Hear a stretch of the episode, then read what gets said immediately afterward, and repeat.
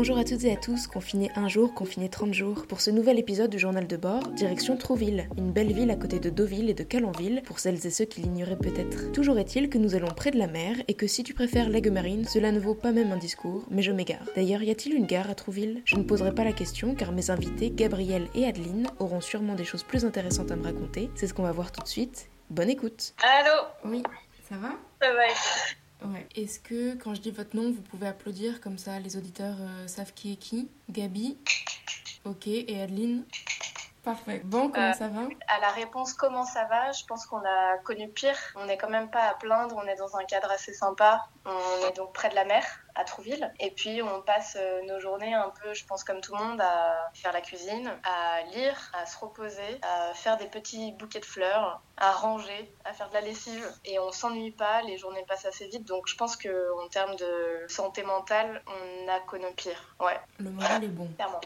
Ouais, ça va bien. À la base, vous êtes euh, à Paris. Vous avez fait le choix de partir toutes les deux à Trouville. Ce choix s'est fait euh, rapidement. Comment ça s'est passé? Est-ce que vous pouvez expliquer un peu? Mais en fait, c'était pas vraiment un choix. C'était le jour euh, où, euh, tu sais, il y avait des rumeurs euh, comme quoi bah, il y allait avoir une annonce d'un confinement. Et du coup, on commençait à s'organiser pour que j'aille euh, dans l'appartement euh, d'Adeline, mais qui vit aussi avec sa mère. Et là, on a reçu un appel de sa mère qui disait qu'elle avait plusieurs collègues euh, qui avaient le coronavirus et que du coup, elle devait rester quarantaine et donc que l'appartement était condamné, quoi. Je vis dans un, dans un petit studio de 20 mètres carrés à deux, c'était un peu... voilà. Ma tante euh, d'Adeline a un appartement à Trouville et il était libre. euh, Du coup, euh, on, a, décidé, euh, voilà, euh, dans la précipitation, de prendre la voiture et de partir le jour même. On avait, ouais, on avait prévu de passer le confinement, en tout cas s'il y en avait un, à Boulogne, donc là où j'habite. Donc on est vraiment parti sur un coup de tête à Trouville, tout en sachant que c'était peut-être pas euh, la meilleure des idées parce qu'on savait très bien qu'on allait répandre le virus, etc. Donc Gab, qui est un petit peu, euh, qui est un peu psycho sur ça, euh, s'est muni de gel euh, hydroalcoolique euh, à mort. On est assez peu sortis, on vraiment on n'a rien touché, on a fait très peu de courses, etc. Et on est, enfin, on reste dans notre appart pour euh, toucher le moins de choses possibles, être le moins possible en contact indirect même avec les gens. Donc ça va. Et Adeline, est-ce que ta mère a effectivement développé le corona ou Euh, ben non, heureusement pour elle. Je sais pas comment elle a fait. Je pense qu'elle a un système euh, immunitaire euh, qui a été bon parce ou elle, enfin, elle a Ou elle est forcément été. asymptomatique sinon peut-être? Ouais, voilà, ou alors elle a été asymptomatique. Mais effectivement, il y a eu euh, cinq cas finalement qui se sont euh, déclarés avérés en fait autour d'elle. Et euh, du coup, après la quatorzaine, elle a pu reprendre le boulot. Donc euh, ça va. Vous me disiez tout à l'heure que vous arriviez à, à occuper votre temps en cuisinant, etc. Est-ce qu'on peut parler de vos activités professionnelles que vous exercez habituellement? Moi, dans la vie, ou en tout cas dans l'ancienne, j'étais euh, manager d'un- établissement de restauration spécialisé dans le café. Donc je travaillais euh, à l'Institut finlandais où il y a un grand café et j'étais euh, manager de ce café-là. Voilà, tâches administratives, tâches de gestion sur le, sur le floor, gestion d'une équipe, stock, fournisseurs, euh, commandes, etc. Et le tout dans le secteur du café, donc qui est euh, un peu une niche. Je peux le comparer peut-être à la bière artisanale ou le vin nature. En général, je... les gens comprennent mieux quand c'est comme ça. Voilà, je travaille dans le, dans le café, quoi. Et impossible pour toi du coup de, de télétravailler? Dès l'instant où tous les établissements ont été fermés, j'ai dû cesser mon activité, puisque Mhm. euh, toute mon équipe aussi de barista, etc., a, a cessé de travailler. On est une boîte quand même assez grande et j'ai, euh, je trouve une place un peu privilégiée dans le sens où je suis assez polyvalente. Mais euh, donc j'ai fait une semaine de télétravail en com. On a mis un peu le paquet sur les réseaux sociaux, etc. Et puis en fait, après une semaine de, de télétravail, j'ai dû complètement cesser mon activité parce que euh, si je voulais toucher le, le chômage partiel, il fallait que j'arrête de travailler et que ce soit en tout cas pas traçable. Et toi Gabi? Moi, du coup, je suis photographe. En fait, je venais de me faire embaucher dans un studio euh, photo mode euh, parisien. Je suis assistante euh, de plateau euh, dans ce studio. Là, euh, toute activité a cessé et c'est pas envisageable de faire du télétravail. Tu pourrais faire un effort quand même, non? Ça va être compliqué. Mais par contre, pour ce qui est de la photo, j'ai commencé un projet photo avec Adeline. Les 15 premiers jours, on je m'étais donné comme défi de faire un shooting. Un shooting quotidien oui, un shooting quotidien et de, de publier sur les réseaux et Donc apprendre à être régulière sur les réseaux sociaux, chose que, que je ne sais pas faire à la base. Aline est une très bonne conseillère en management réseaux sociaux vu qu'elle fait pas mal ça euh, en tant que, que, manager du café. Et t'as réussi à t'y tenir pendant 15 jours à ce projet photo? En fait, j'ai tenu 13 jours. Et après, là, j'ai fait d'autres euh, d'autres shootings. Enfin, c'était super de, de, faire des shoots et de voir euh, du résultat. Et je, commence, je commençais à avoir du contenu sur, sur ma page Instagram. Mais... Tu t'étais mis pas mal de contraintes, à savoir faire des photos dans cet appartement que vous occupez toutes les deux en ce moment, publier quotidiennement, donc faire, ça veut dire, j'imagine que tu faisais peut-être des retouches au niveau de la lumière des contrastes, etc.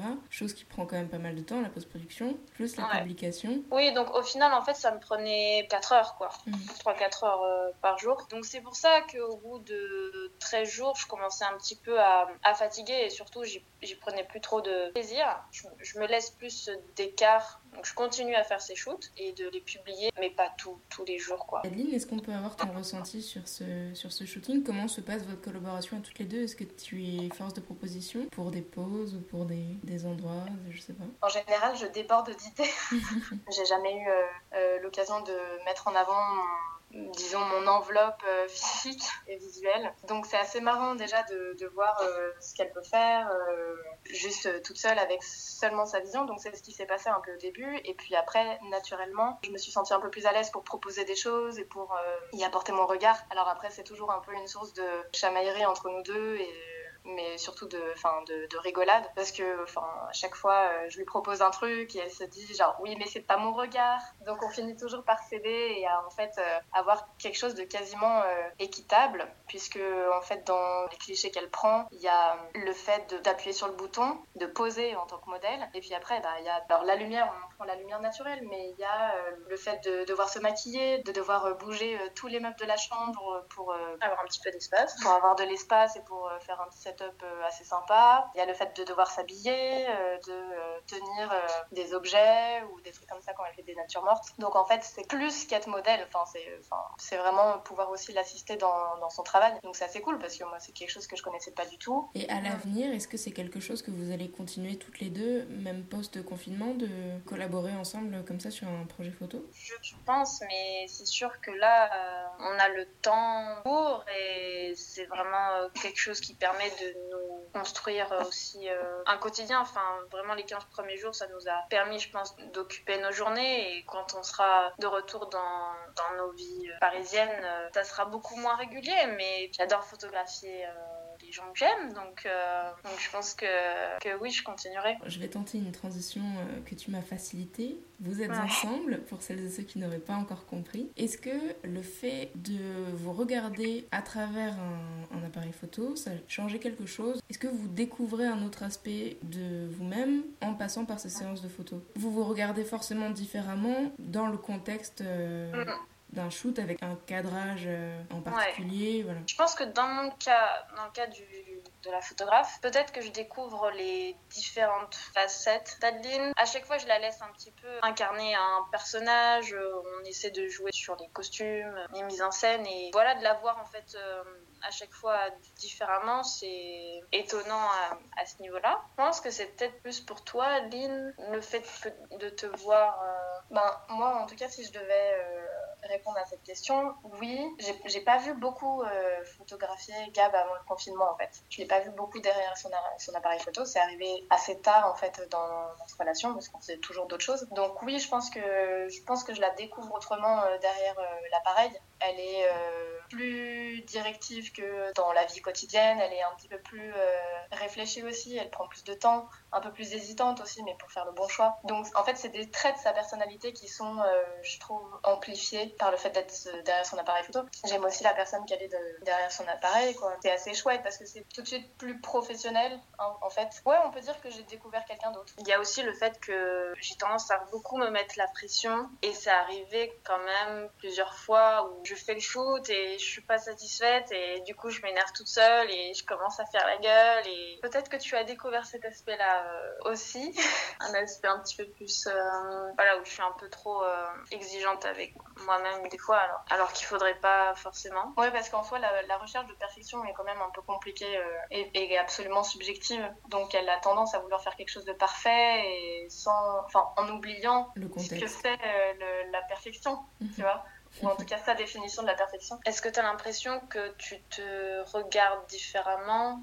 tu regardes ton corps différemment au début du confinement et, et maintenant après c'est... je sais pas, on a dû faire 25 euh, séances de shoot, 20 peut-être. Je sais comment je suis plus à l'aise à poser, je suis plus à l'aise devant la caméra. Après, si je me regarde différemment, je, non, je pense pas, parce que en soi, le fait d'incarner un personnage et ensuite de le voir en photo, je trouve que l'effet est le même. Est-ce que vous prenez ce temps du confinement pour faire le point un peu sur vous, sur votre parcours? Adeline, je crois que tu as eu une période un peu d'hésitation aussi Ben ouais, en fait, un peu comme tout le monde, je suis en crise existentielle. Initialement, j'ai fait toute une éducation musicale, fait toutes mes études dans la musique, etc. J'étais euh, violoniste, chanteuse, lyrique. Et j'ai exercé le métier de régisseur de scène pendant 2-3 euh, ans avant d'en être euh, un peu mise à la porte. J'ai dû retrouver tout de suite une activité derrière. Alors juste, je rappelle, la régie de scène, en tout cas à l'opéra, donc c'est là où je l'exerçais, c'est la personne qui coordonne et contrôle tout ce qui se passe en coulisses pendant un spectacle et donc qui travaille en tant que... C'est un peu le rond-point, le carrefour de tous les services de l'opéra, donc à savoir le service administratif, le service artistique et le service technique. Donc, il se nourrit de, tout ça et il essaye de faire fonctionner aussi tous ces services-là. C'est le chef d'orchestre de l'ombre, en fait. Exactement. Donc je faisais ça, puis j'ai arrêté de faire ça. Donc j'ai dû retrouver tout de suite un, boulot euh, après parce que je sais pas rester inactive. Et je suis tombée dans le café, qui est un milieu euh, très intéressant, mais très loin de ce que je connais. C'est de la restauration. Euh, j'avais jamais servi des assiettes ou quoi que ce soit avant tomber. Ça s'est quand même plutôt pas mal goupillé pour moi, tel point même que j'ai participé à des compétitions que j'ai gagnées et qui du coup m'ont emmené vraiment un peu plus loin dans, dans la carrière de, de professionnel du café Là, j'arrive à un point au confinement où je me dis, est-ce que c'est vraiment, où je me demande en fait, est-ce que c'est vraiment là où je veux être? Est-ce que je suis pas en fait un peu à côté de mes pompes? Est-ce que je voudrais pas revenir à quelque chose qui est plus proche de moi? La musique, le spectacle vivant, l'art, la culture, la créativité. C'est des questions qui sont pas faciles puisque j'ai l'impression du coup de m'être menti à moi-même euh, toutes ces dernières, enfin ces trois, trois dernières années. Alors, je peux pas les considérer comme des échecs parce qu'elles ont été absolument fructueuses et, et réussies. Mais c'est vrai que du coup, euh, c'est un peu un gros, euh, une grosse claque dans la gueule quand, quand, tu te dis genre oh là là, euh, mais genre où je suis, est-ce que je suis vraiment à côté de mes pompes là? Donc, euh, donc oui, en fait, un peu crise existentielle parce que je me dis il faudrait que je prenne un, un, nouveau chemin. Toi, Gabi, tu partages aussi ce Je pense que je le vis différemment parce que je pense que j'ai trouvé ma voie dans le milieu de la photo. J'ai le sentiment que je suis à ma place au milieu professionnel. Je venais d'être engagée pour couvrir la semaine de la critique. Du coup, c'est pas au milieu professionnel, c'est peut-être plus au milieu euh, personnel et par rapport euh, à la vie à deux, puisque je découvre euh, le fait de, vivre avec quelqu'un. J'avais jamais passé autant de temps en couple avec Dulcinée. Avec ma Dulcinée. on a, on a fêté nos, nos six mois, là, quelques semaines. C'est surtout, je pense, une crise existentielle du, du vivre ensemble. J'ai redécouvert assez récemment, enfin j'ai réalisé assez récemment que, que j'aimais les filles. Et je sais pas, peut-être que c'est une, une révélation. Euh, enfin, ça se passe tellement tellement bien. C'est-à-dire c'est une confirmation Oui, c'est une confirmation et je sais pas, c'est une épreuve tellement énorme. De... Enfin, on se connaît depuis six mois et là ça fait depuis euh, un mois qu'on est l'une sur l'autre. H24. H24, euh, enfin, franchement, euh, moi je suis de nature solitaire et j'aurais eu du mal à imaginer euh, de devoir vivre ça à un moment et, et ça se passait totalement bien, donc je suis hyper.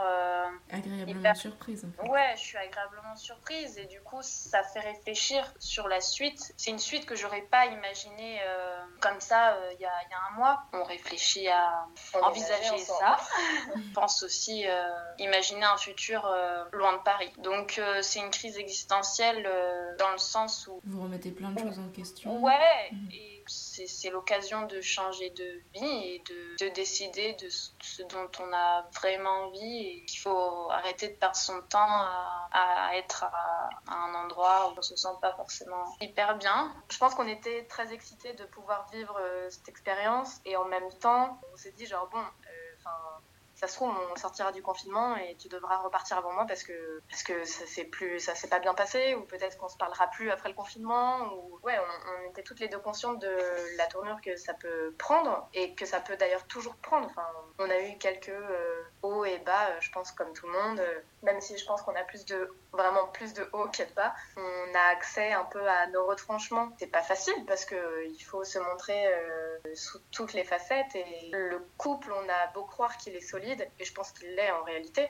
Il y a, enfin, si on manque de communication ou d'honnêteté ou de sincérité ou, ou de, de, compromis ou de savoir-vivre et de savoir-être d'ailleurs, je pense que ça peut partir très, enfin, très facilement. C'est une épreuve et qu'on peut pas se laisser aller euh, comme ça, quoi. J'aimerais bien qu'on parle un peu de peut-être des choses que vous faites pour euh, continuer de vous cultiver pendant ce, ce confinement. Gabi, tu m'avais parlé d'une série que vous avez binge-watchée. Alors, euh, je sais pas si c'est, euh, tu vois, la, série la plus euh, du siècle. En fait, c'est plus dans le sens où c'est euh, la série Feel Good sur Netflix, qui est une, histoire d'amour entre une jeune femme humoriste qui fait du one-man show et une autre jeune femme qui était dans le public euh, lors d'une présentation et une histoire d'amour euh, très fusionnelle et intense euh, va se développer et c'est une série assez comique du coup. On voit pas énormément de séries avec des histoires d'amour lesbiens et dans ce sens-là je pense qu'on s'est vachement identifié et, on a pris beaucoup de plaisir à regarder cette, cette série. Après c'est pas voilà c'est pas la série du siècle mais mais il y a eu ça.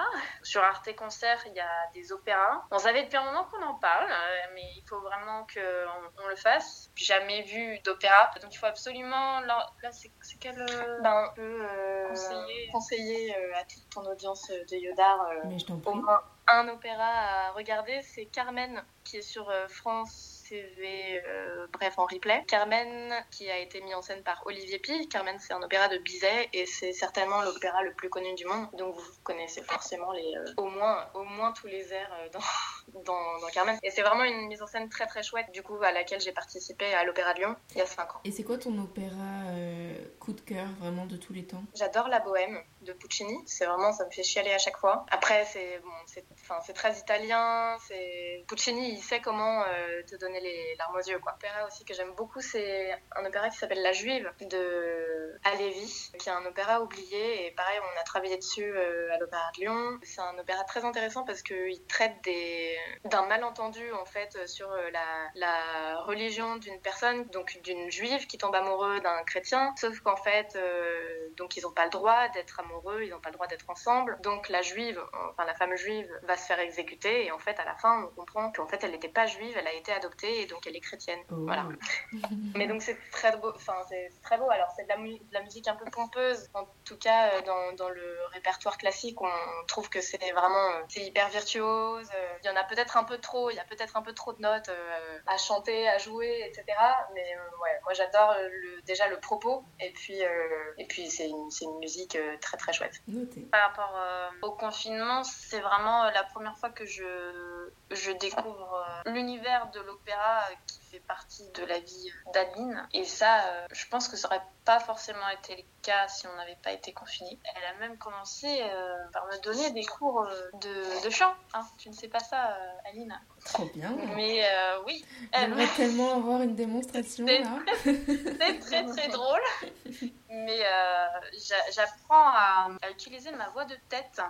C'est pas facile, hein. c'est vraiment pas facile. Mais du coup, j'ai droit à des petits cours de chant, des exercices de respiration. Voilà. Adeline, parce que l'opéra, c'est quand même un art qui essaye de se démocratiser. Il y a plein de démarches pour rendre les, les places beaucoup plus accessibles pour les, les, étudiants, par exemple. Quelles seraient peut-être tes recommandations pour euh, inciter les, les, gens à aller à l'opéra ou à Bah déjà rester à l'affût effectivement des, des places pas chères et puis en fait euh, de pouvoir aussi se, se nourrir de, de, tout le contenu peut-être en ligne qu'il y a. Je trouve que c'est peut-être la, la, façon la plus facile.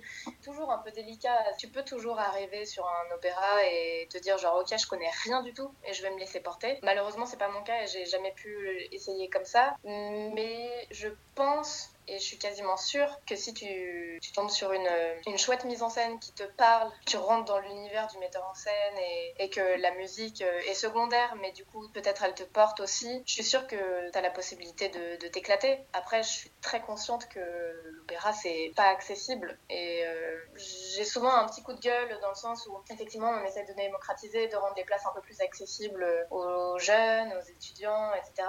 Et euh, bah, parfois tu as des, as des productions qui sont des créations euh, mondiales, des créations musicales, donc avec de la musique contemporaine et euh, mise en scène, enfin donc qui va avec. C'est des trucs hyper conceptuels parfois, qui même euh, pour des musiciens euh, ou des, gens avertis comprennent pas. Enfin, moi, ça m'est arrivé plusieurs fois d'aller à l'opéra et de ne pas comprendre ce que je suis en train de regarder. Et je me dis, ben, ça m'énerve parce que c'est pour une élite qui est absolument pas, enfin, peut pas comprendre et ça aide pas à démocratiser le, le secteur, quoi. Mmh. Vraiment pas. Mais et, euh... et, si tu retournes le problème en te disant, enfin, je comprends très bien ce que tu veux dire. Et souvent, l'autre problème de l'opéra, c'est les clichés de, oui, mais c'est un art poussiéreux euh, qui existait euh, il y a des siècles. Bon, maintenant on a le cinéma, quoi, merci bien. Bon, là c'est vraiment pour pousser un peu les clichés. Hein.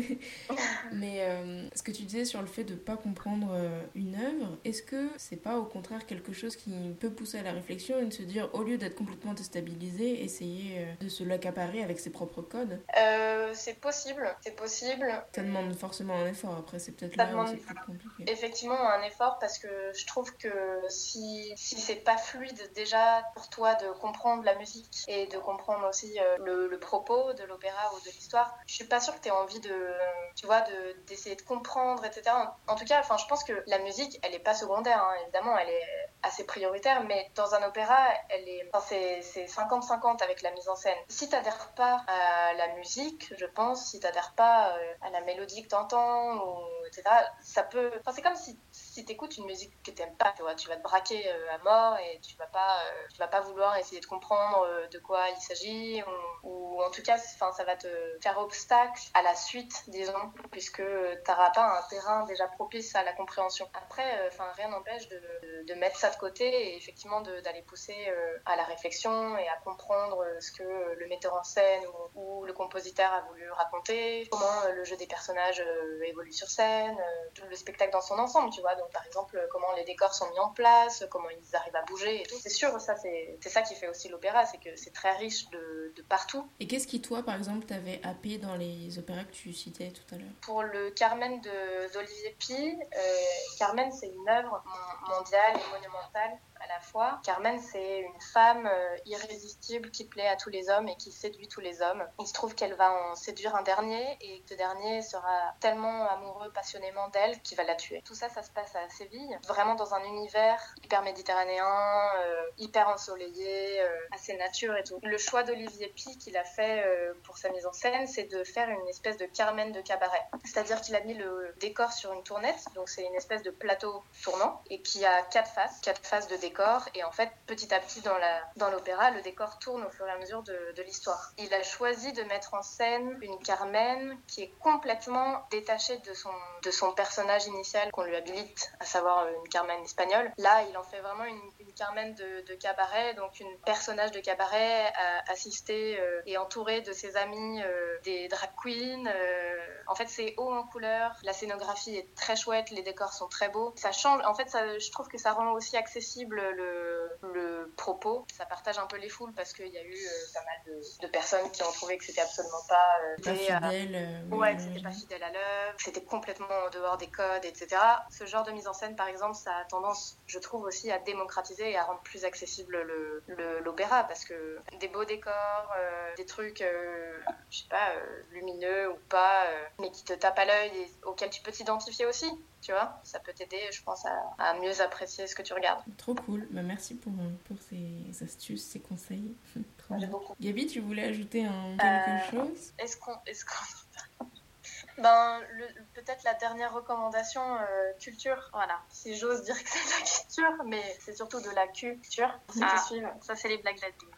Euh, le bouquin Jouissance Club. Tout à fait. Qui à la base était un compte Instagram qui représente des illustrations. Des schémas, oui, c'est plus des schémas. Des schémas anatomique euh, de, position euh, pour euh, se donner du plaisir, que ce soit pour des relations hétéro ou sexuelles, ou, voilà, où tu as toutes sortes, ou de se donner du plaisir seul, qui est un ouvrage de June Pla.